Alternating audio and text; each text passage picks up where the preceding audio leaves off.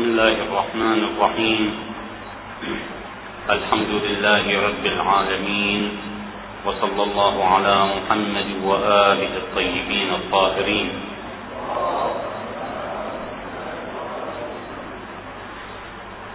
نأتي الآن لاستعراض بعض العلامات المحتومة وما يتيسر به الوقت والبحث إن شاء الله تعالى. أولى هذه العلامات المحتومة هو السفياني.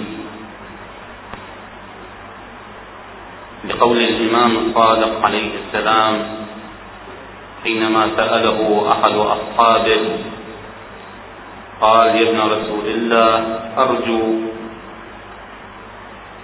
أن لا يكون سفياني وأن يكون المهدي عليه السلام. فقال الإمام الصادق عليه السلام لا والله السفياني من المحتوم والمهدي من المحتوم يعني لا بد أن يكون هناك مزامنا ومرافقا لظهور الإمام المهدي عليه السلام السفياني. لكون السفياني يتجلى فيه أبشع أنواع الظلم والجور وكما هو معروف أن الإمام عليه السلام لا يظهر إلا على ظلم وجور قد عم الأرض.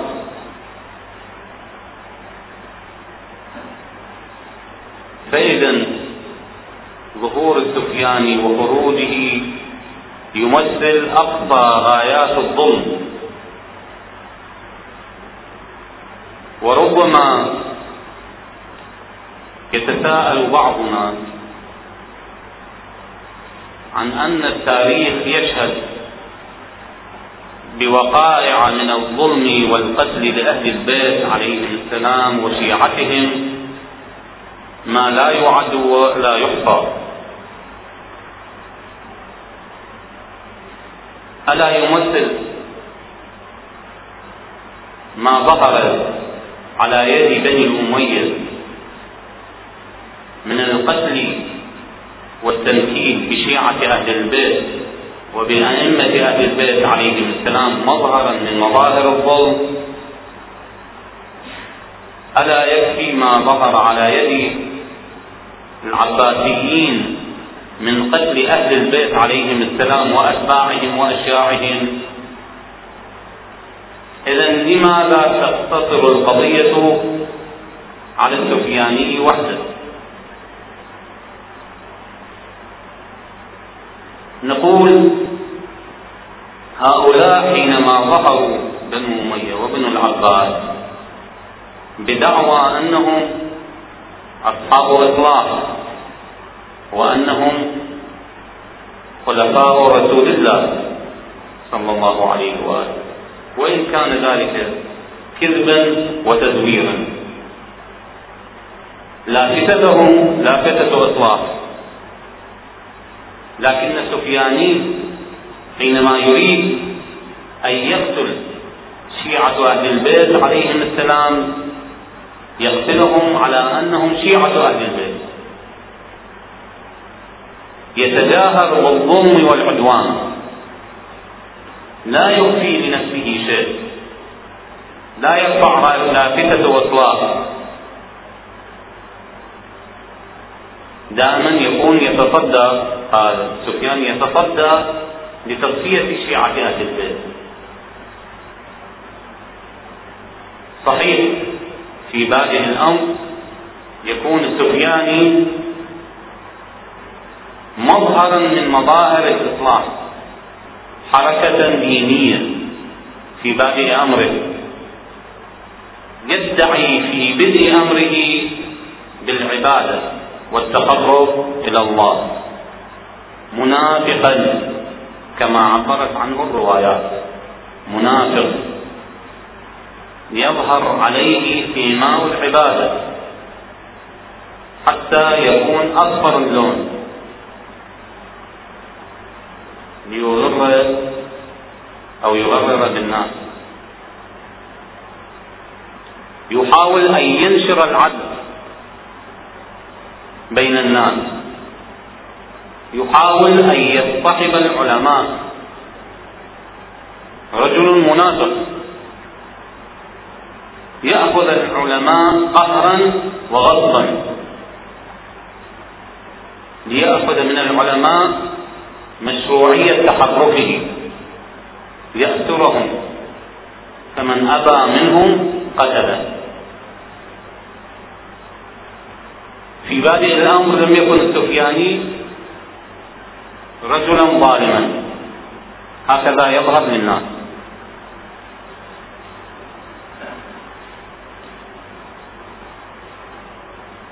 لكننا حينما نريد أن نستعرض استعراضا تاريخيا لعداء الأمويين لأهل البيت عليهم السلام وأن نقف ونحلل قول النبي صلى الله عليه وآله أن أبا سفيان حارب النبي. مضمون حديثه أبو سفيان حاربني ومعاوية حارب عليا. والمهدي يحاربه السفياني. يعني سلسلة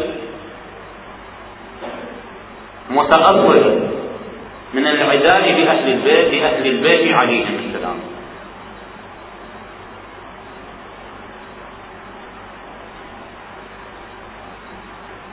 إذا رجعنا إلى قول المقريزي صاح الكتاب النزاع والتخاصم فيما بين أمية وبني هاشم. كتاب مهم جدا. يكشف فيه خبث هؤلاء وسوء سريرتهم. وتعديهم على الله وعلى رسوله وعلى أهل بيته.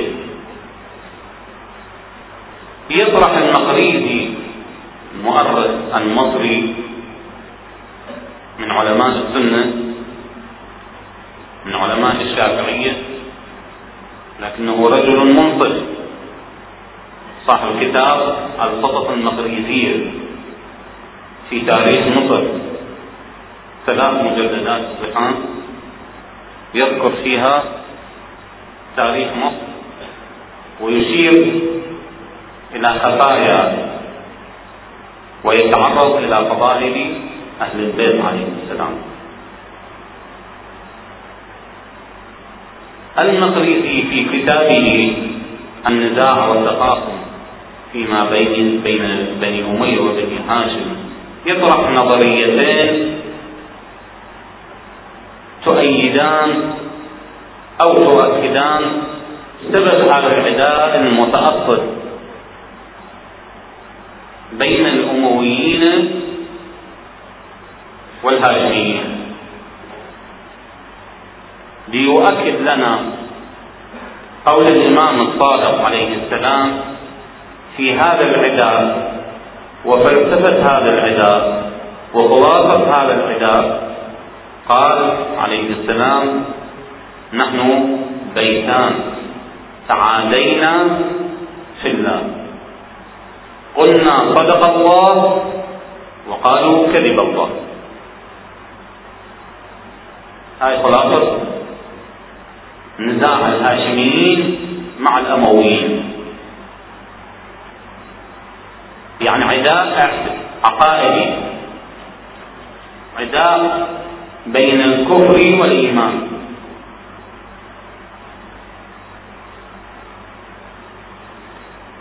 المقريزي يلخص هذا العداء تاريخيا. الإمام الصادق عليه السلام يؤكده ويلخصه عقائديا. المقريزي يلخصه تاريخيا. يطرح المقريزي نظريتين.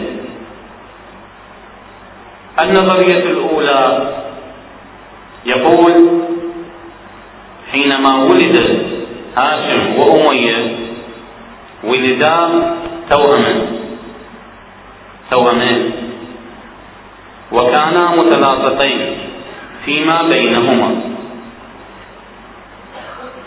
وحينما أراد أن يفصلان أراد أهلهما أن يفصلاهما وضع بينهما السيف ففصل هاشم عن أمية فوقع بينهما السيف.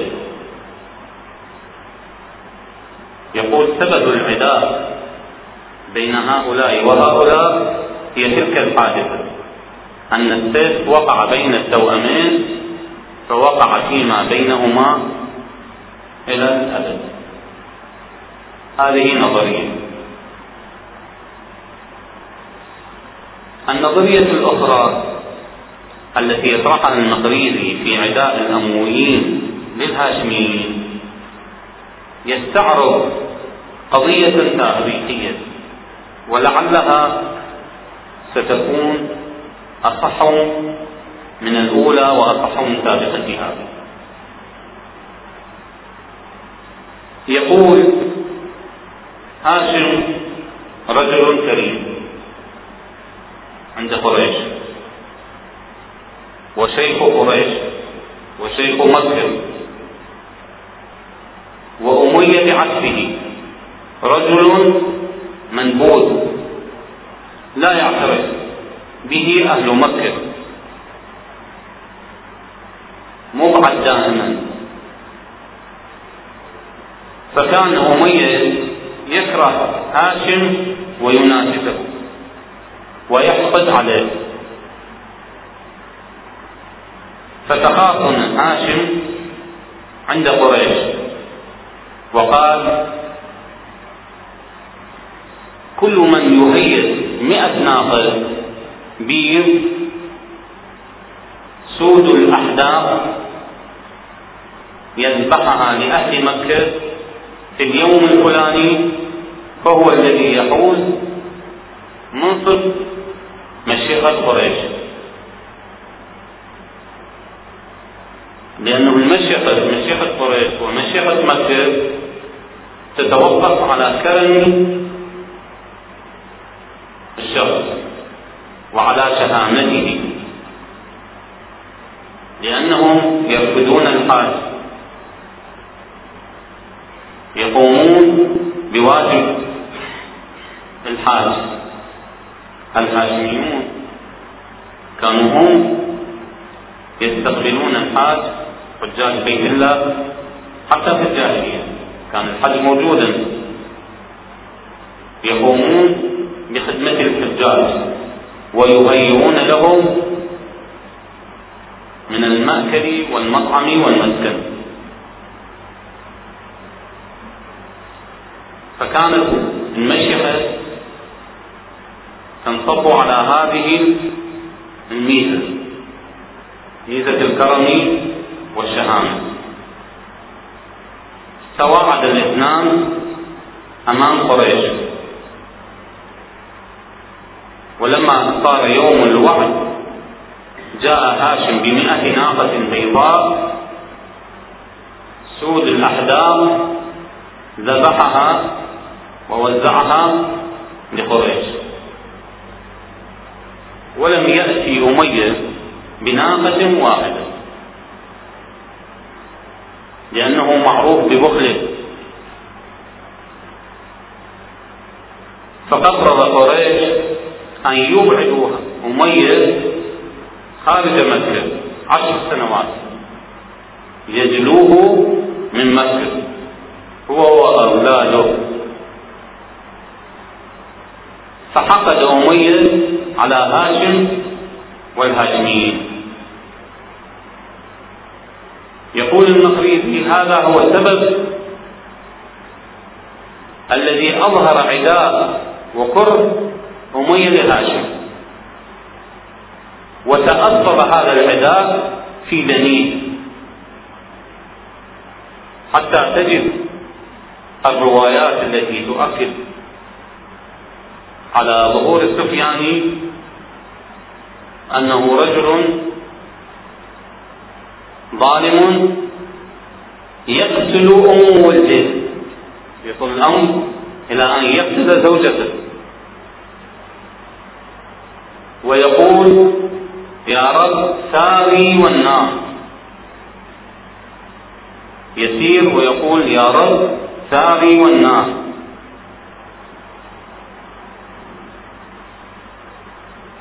الثأر ممن ولمن؟ لمن ينتقم السفياني ينتقم من شيعة أهل البيت ومن أهل البيت. يحاول الانتقام من المهدي عليه السلام. ليرد كرامة الأمويين المفقودة في نظره. ولذلك يقول يا رب ثاري والنار. أنا أريد أن أحصل على ثاري وليكن مصيري النار. لا يقوم.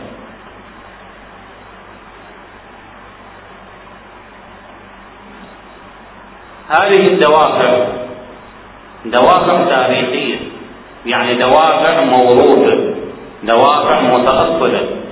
عند السفياني وعند من يسير على خط السفياني دائما بغض لأهل البيت. عداء لأهل البيت. منافسة لأهل البيت.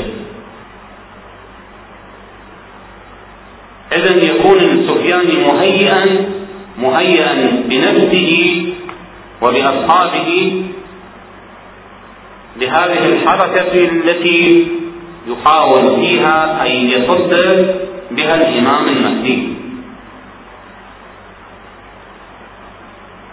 الروايات تتحدث أن السفياني في أحد الأيام يكون نائما فيأتيه نداء ويقول له اخرج. فيستيقظ.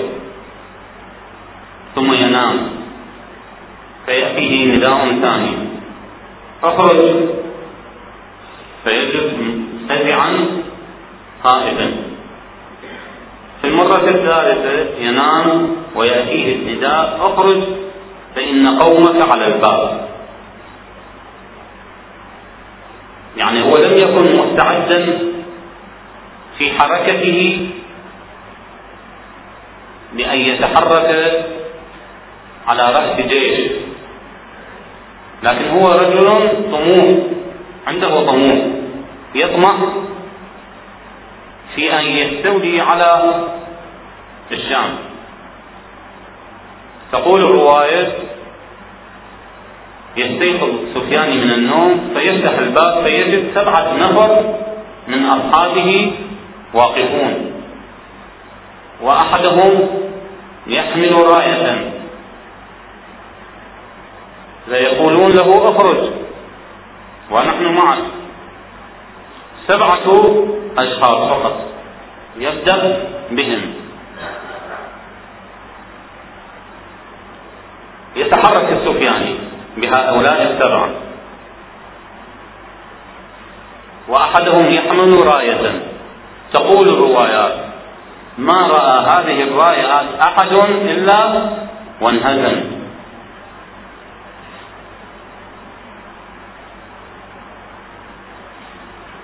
يقوم السفياني بالاستيلاء على دمشق.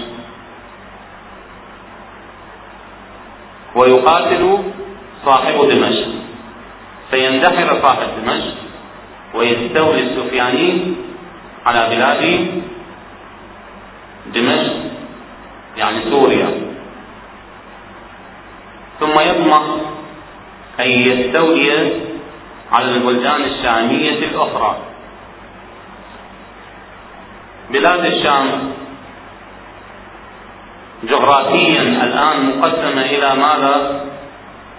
إلى سوريا ولبنان والأردن وفلسطين. الروايات تقسم بلاد الشام إلى سوريا والأردن وفلسطين وحمص وحلب. وبعضها تقسم بدل حلب قنسرين يبدو أن قنسرين منطقة في سوريا منطقة جبلية. فيقول الإمام عليه السلام يستولي على الكور الخمس يستولي على الكور الخمس خلال ستة أشهر. من خروج السفياني من ظهوره في الشام. حتى مقتله خمسة عشر شهرا. ستة أشهر في الشام. يرتب فيها أمره. وتسعة أشهر يحكم فيها. يعني ستة أشهر قتال حتى يسيطر بعد ذلك. وتسعة أشهر يحكم فيها.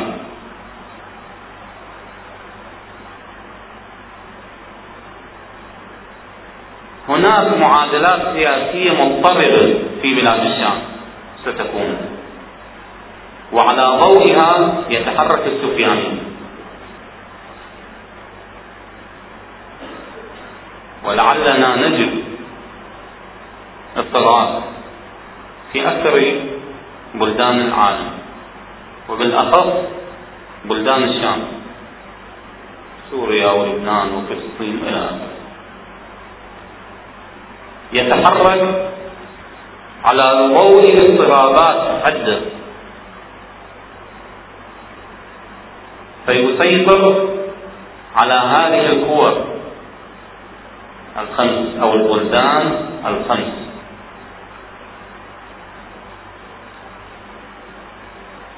حينما يسيطر يجد هناك بعد ذلك معارضات سياسية حركات مسلحة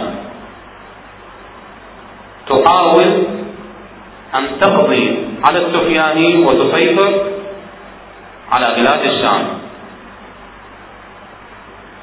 أحد هذه الرايات كما عبرت الروايات بأنها رأية راية الأزهر صفة من صفات هذا القائد أزهر يعني أشخص أصحب فيصطدم مع السفياني فيقتتلان فيقتل السفياني الأصهر يقتله ويسيطر على جيشه. يتحرك بعد ذلك صاحب راية أخرى تسمى براية الأبقى أبقى فسده أبقى لا نعلم. الله يعلم. أبقى كون أنه مثلا فيه بقع تميزه عن غيره. بهق فيه لعله على كل حال اسمه أو صفته الأبقى فيسيطر على الأبقى ويقتله ويقتل جيشه. هاتان الحركتان المعارضتان للسفياني تنتهيان. حينما يسمع بعض البلدان العربية أو تسمع بعض البلدان العربية. تحرك السفياني يحاول أحدهم أن يتحرك باتجاه الشام ليصد السفياني. وهو المغربي. يحكم مصر. لأن مصر دائما تكون في صدارة الأحداث على أنها هي في مقدمة الدول العربية.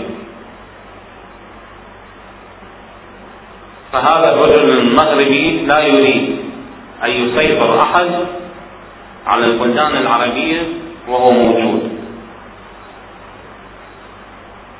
المغربي إما نسبة إلى المغرب وبعض الروايات تشير إلى أنه فعلا يأتي من المغرب ويتوجه إلى مصر ويستولي على مصر فيسمى بالمصري أو بالمغربي. يسمى بالمغربي. بعض الروايات تقول أيضا تسميه بالمصري.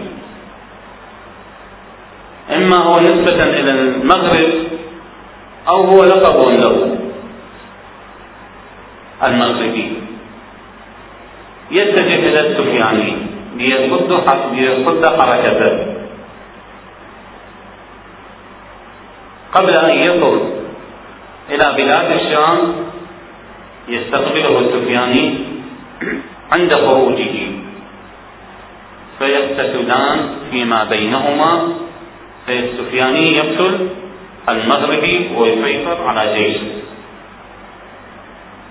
هذه ثلاث حركات معارضة للسفياني تنتهي. حركة أخرى أهم من تلك الحركات وأخطر وأوسع وهي جيش الأتراك. الترك يحذرون من حركة السفياني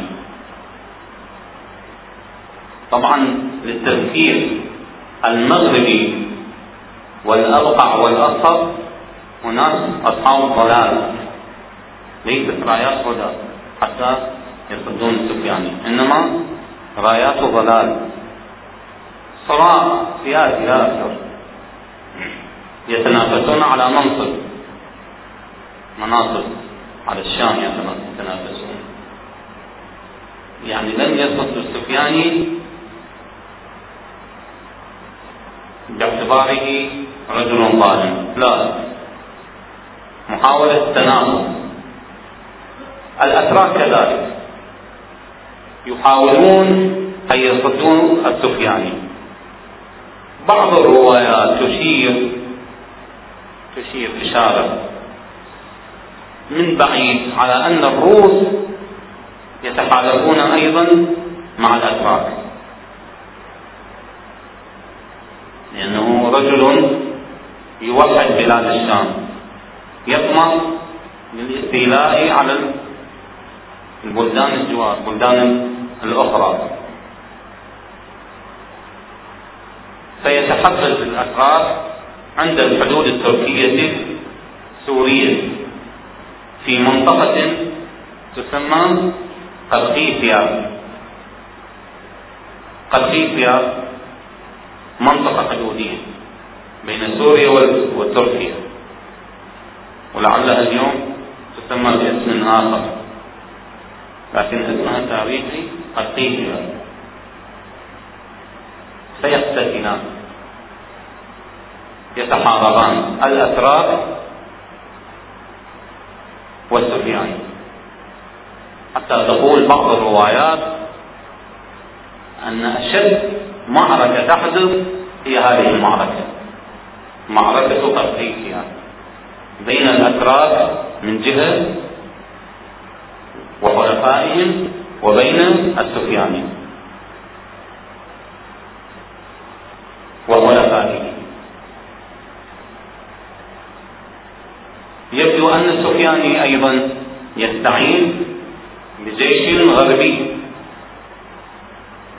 لأنه لا يقدر في حركته هذه على أن يتحرك بجيشه المحدود ولذا حين حركته ودخوله إلى العراق يرفع شعار شعار لم يكن بالشعار الإسلامي. يرفع الصليب يرفع الصليب ولعله إشارة إلى تحالف الغرب مع السفياني فإذا صار هناك صراع بين سفيان وحلفائه من جهة وبين الأتراك وحلفائهم من جهة أخرى.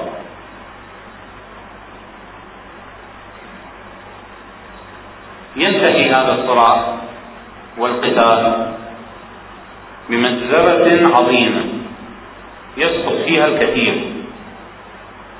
وينتهي بهزيمة الأتراك فيتوجه السفياني إلى هدفه. هدفه ماذا؟ الكوفة. أهم هدف عنده الكوفة. لا يهمه شيء غير الكوفة لأنه هو يسمع في هذه الحال. عندما يسيطر على الشام في تلك الفترة يسمع هناك ظهور أولي للإمام المهدي عليه السلام. حركة. ربما لم تكن بعنوان حركة مهدوية.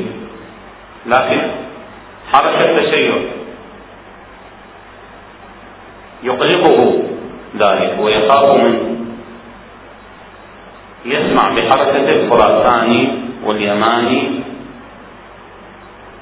يسمع بحركة شعيب بن طارق يسمع بحركات شيعية. لأن الخراساني يكون خروجه قبل السفياني بخمسة أشهر. فيريبه ذلك. ويخاف منه. فيحاول أن يتوجه إلى الكوفة ليسيطر عليها. لأنه هو عنده أخبار. كما نحن عندنا أخبار. أن عاصمة الإمام عليه السلام هي الكوفة قوة الإمام الكوفة العراق شيعة العراق. قوة الإمام وعاصمة الإمام الكوفة لذا يحاول أن يصفي هذه الحركة. وأن يستبق الأحداث ليسيطر على الكوفة فيتوجه بجيشه إلى الكوفة جيش جراء جيش عظيم. لا يقوى أحد على صده. الكوفة ليس فيها قوة عسكرية منظمة. بل قوة أخرى تخرج لتأييد السفياني الشيطاني المهم لم تكن هناك قوات عسكرية تدافع عن الكوفة. لكن بإذن الله تعالى حينما يدخل جيش السفياني إلى الكوفة يدخل وهو جيش ضعيف مهزوم منكسر. خائر والسبب في ذلك كما عن أمير المؤمنين عليه السلام أن هناك قتال سيحدث داخل جيش السفياني نزاع يتنازع جيش السفياني فيما بينه. كيف يتنازع؟ تقول الرواية حينما يدخل إلى العراق بمحاذاة الفرات من سوريا بمحاذاة الفرات ينظر قومه وجيشه إلى كنز في الفرات. فيسفر الفرات عن كنز من ذهب وفضة. قول أمير المؤمنين عليه السلام حين أو ذهابه إلى أحد معارك صفين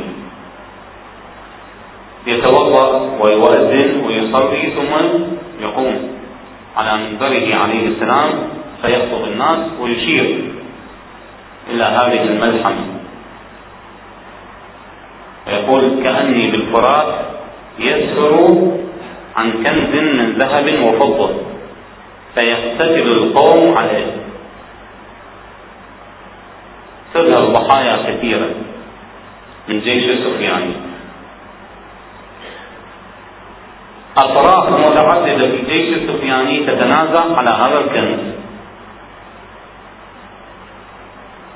لأن الجيش السفياني لم يكن اتجاها واحدا. اتجاهات متعددة. يجمعها السفياني تحت راية واحدة. وعنوان واحد. وهدف واحد. فيقتتل القوم قتالا عنيفا.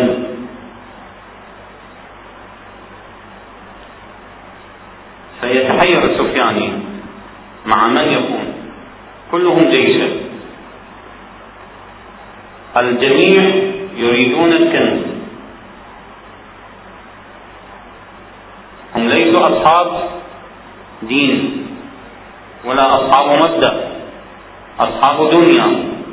أصحاب مال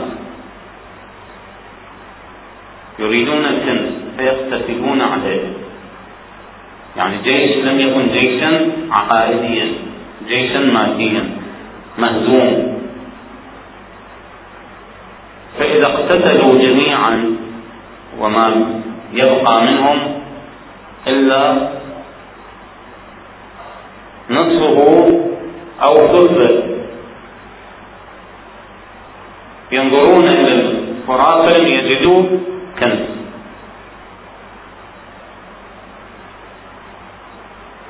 لم يجدوا كنز. خير الله لهم وأخذ بأبصارهم بأنه كنز.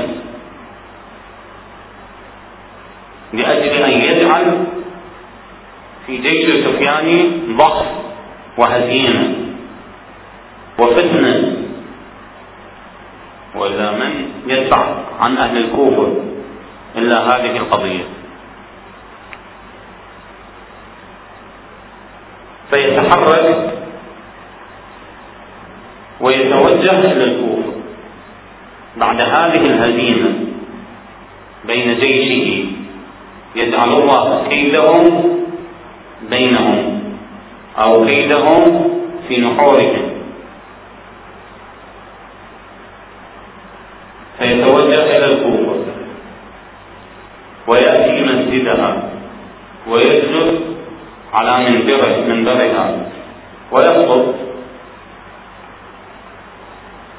ويتصور أنه قضي الأمر وانتهى كل شيء واستولى على الكوفة ولم تكن هناك أية معارضة بعد ذلك. قبيل وصوله إلى الكوفة هناك حركات مؤيدة لسفيان تظهر حركة الشيطاني تعبر عنه الروايات بأنه ينبع كما ينبع الماء. ينبع كما ينبع الماء. إشارة إلى سرعة ظهوره ومفاجأة الناس به. رجل من أهل الكوفة غير معروف. عند دخول أو وصول السفياني على مشارف الكوفة يجمع أصحاب هذا الشيطاني والشيطاني اسم من أسماء الشيطان.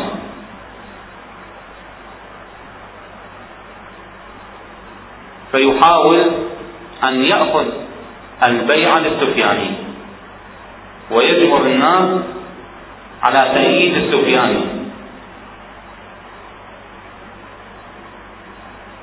فيدخل السفياني فيقتل كل من عارضه من العلماء وغيرهم. فيقتل بالناس مقتلة عظيمة. ويأخذ طفلين اسمهما حسن وحسين. أشار إلى تشيعهما مجرد الاسم حسن وحسين.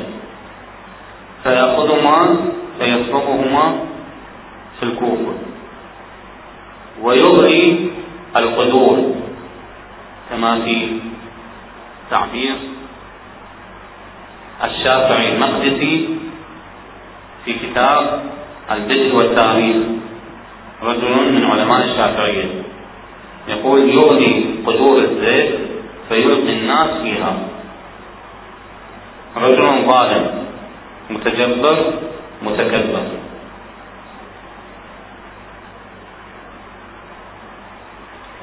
ثم يأخذ العلماء ويطلب منهم إقرار وتأييد لحركته.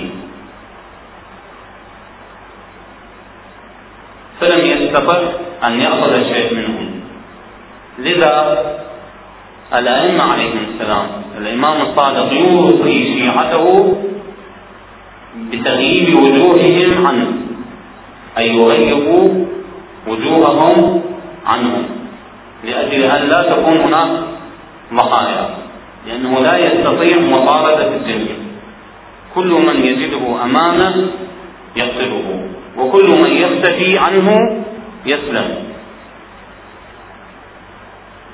لذلك الإمام الصادق عليه السلام يوصي بأن يغيب الناس أو يغيب الرجال وجوههم عنه. فيدفع الله تعالى بهذا التغييب خطر وشر السفياني والحمد لله رب العالمين.